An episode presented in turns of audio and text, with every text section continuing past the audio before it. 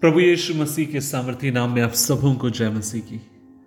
अजीजों, आज एक खास संदेश मैं आपके साथ बांटना चाहता हूँ जो आपको मुझे मिलता है मरकुस रति सुसमाचार अध्याय 7 उसकी 6 आयत।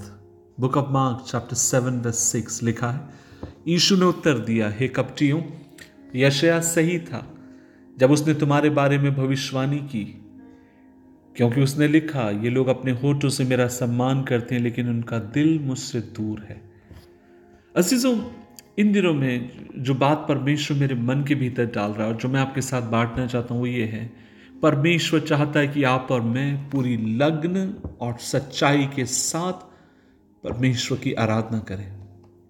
क्या कभी आपने परमेश्वर की आराधना के दौरान अपनी कलीसिया के भीतर एक नज़र को दौड़ाई? और कई बार जब हम नज़रों को दौड़ाते हैं तब इस बात को हम देखते हैं, और वो ये है कि लोगों के जीवन को देखकर हम समझ सकते हैं कि कईयों के जीवन में परमेश्वर अपने काम को कर रहा होता है और दूसरों के लिए मात्र ये एक दिखावा होता है। और कई बार ऐसी अटपटी चीज़ों का आप और मैं आराधना में देखते हैं जो आपको मुझे विचलित कर देती है। अजीजों, परमेश्वर चाहता है कि आप और मैं कपटपूर्ण आराधना के भागी ना होकर आप और मैं सच्चे उसके आराधक बने जो आत्मा और सच्चाई से अपने परमेश्वर की आराधना करते हैं। आपको मुझे हमेशा इस बात पर ध्यान देने की जरूरत है कि ऐसा कोई भी काम ना करें जिससे जो आपके मेरे भीतर जो परमेश्वर ने अपनी आत्मा दी है वो बुझते चले जाए। और अजीजों, मैं कहना चाहता हूं, हमें चाहिए कि परमेश्वर से हम कृपा मांगे कि प्रभु हमें अनुग्रह दे, हम आत्मा और सच्चाई से उसकी इबादत कर सकें। जब आप और मैं आत्मा सच्चाई से इबादत के बारे में देखते हैं तो एक सटीक एक चित्रण को मैं देखता हूं जो आपको मुझे मिलता है दूसरा शामूएल अध्याय 6 के भीतर, जहां पर आप और मैं राजा दाऊद और उसकी पत्नी मीकल के बीच की आपस की दिलचस्प कहानी को आप और मैं देखते हैं। हम जानते हैं ये एक महान उत्सव था क्योंकि दाऊद का बचपन से एक सपना था, ख्वाब था कि वह परमेश्वरियों में परमेश्वर के संदूक को लेकर आए। और हम देखते हैं जब वो लौटा कर संदूक को लेकर आ रहा था, दाऊद उत्साह से भरा हुआ था, वह नाच रहा था, परमेश्वर की इबादत कर रहा था। यहाँ तक कि बाइबल कहती है कि एक समय ऐसा आता कि उसके कपड़े तक उतर गए और उसे ध्यान नहीं रहा क्योंकि वो इतना तन मन धन से अपने परमेश्वर की इबादत कर रहा था। लेकिन ऐसे समय उसकी पत्नी ने उसे देखा और हम देखते हैं दाऊद का जो दृष्टिकोण था प्रभु की इबादत के प्रति और उसकी पत्नी का जो दृष्टिकोण था, उन दोनों में जमीन आसमान का फर्क था। उसकी पत्नी कहती है, राजा आज खुद को कितना शानदार ढंग से उघाड़ रहा था। उसकी पत्नी उसको व्यंग्य कसकर कहती है कि नौकरानियों के सामने किस तरीके से तू नाच रहा था।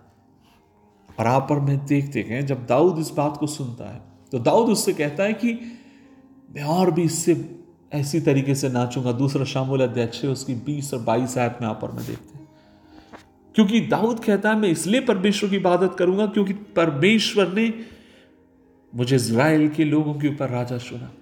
परमेश्वर ने मुझे राजा इसलिए बनाया ताकि मैं परमेश्वर की आराधना कर सकूं। अच्छा, तो आज मेरा सवाल ये है, लोगों के लिए हो सकता है मैं मूर्ख दिखूं लेकिन मेरे लिए महत्वपूर्ण है जब मैं परमेश्वर की इबादत सच्चाई से करता हूं, मेरा खुदा मुझे देखकर प्रसन्न होता है। आज से कई साल पहले की बात है, मैं आसाम में एक जगह प्रचार करने के लिए गया, मेरे ख्याल से सन 2002 की बात है। एक बड़ी सभा में प्रचार कर रहा था और प्रचार के मध्य में मैं देखता हूं, लगभग अगर मेरी यादगार सही है तो कम से कम 80 साल की एक बुजुर्ग माता जी, वो क्या कर रही थी, वो अपनी चुनरी को लेकर यहां से सामने, जहां स्टेज के सामने नीचे की तरफ चर्च की ये बात, और वो चुनरी लेकर लहराते हुए अपने परमेश्वर की आराधना कर रही थी। मेरे कुछ मित्र जो मेरे संग थे, उन्होंने जब देखा उन्हें इतना पसंद नहीं आया, लेकिन जब मैं उस महिला के दिल को मैं देखता हूँ, मुझे पता है कि वो बहुत अधिक पढ़ी लिखी नहीं थी, वो टी बागान में काम करने वाली एक महिला थी, लेकिन हो सकता है जब मैं तर्कीय बुद्धि से उस महिला को मैं देखता हूँ, उस माता को मैं देखता हूँ, तो शायद मैं कहूँगा कि उसे परमेश्वर की आराधना तक करना नहीं आता, चर्च में कैसे खड़ा रहना है वो नहीं आता। लेकिन मैं विश्वास करता हूँ परमेश्वर उसकी दिल को देखता है और उसे स्वीकार करता है। अजीज, यहाँ पर जब मीकल ने अपने पति को नाचते हुए देखा तो उसका मन ईर्ष्या से भरा हुआ था। वो बड़ी बेअदबी के साथ दाऊद को उत्तर देती है। लेकिन दाऊद क्या कर रहा था? वो अपने परमेश्वर की आराधना कर रहा था, बिना शर्म के जोश के साथ अपने परमेश्वर की महिमा कर रहा था, क्योंकि दाऊद का दृष्टिकोण यह था, मैं एक साधारण सा इंसान था और मेरे परमेश्वर ने मुझे राजा बना दिया। मैं कितना भी ऊपर क्यों ना जाऊं, मैं उसकी भलाइयों को भूल नहीं सकता, इसलिए मैं उसकी इबादत करूंगा। और उसकी पत्नी की सोच ये थी, तू इस समय कौन है, तू एक राजा है। अजीजों, क्या है परमेश्वर की आराधना? कौन सी चीज आपको मुझे प्रेरित करती है प्रभु की आराधना में? यह बात हमेशा स्मरण रखना कि मैं कौन था, मैं अयोग्य था, लेकिन मेरा प्रभु मुझे यहाँ लेकर आया। और कौन सी चीज आपको मुझे परमेश्वर की आराधना करने से रोकती है? आपका मेरा अहम या विचार। इस समय तू कौन है? इस समय तू कौन है?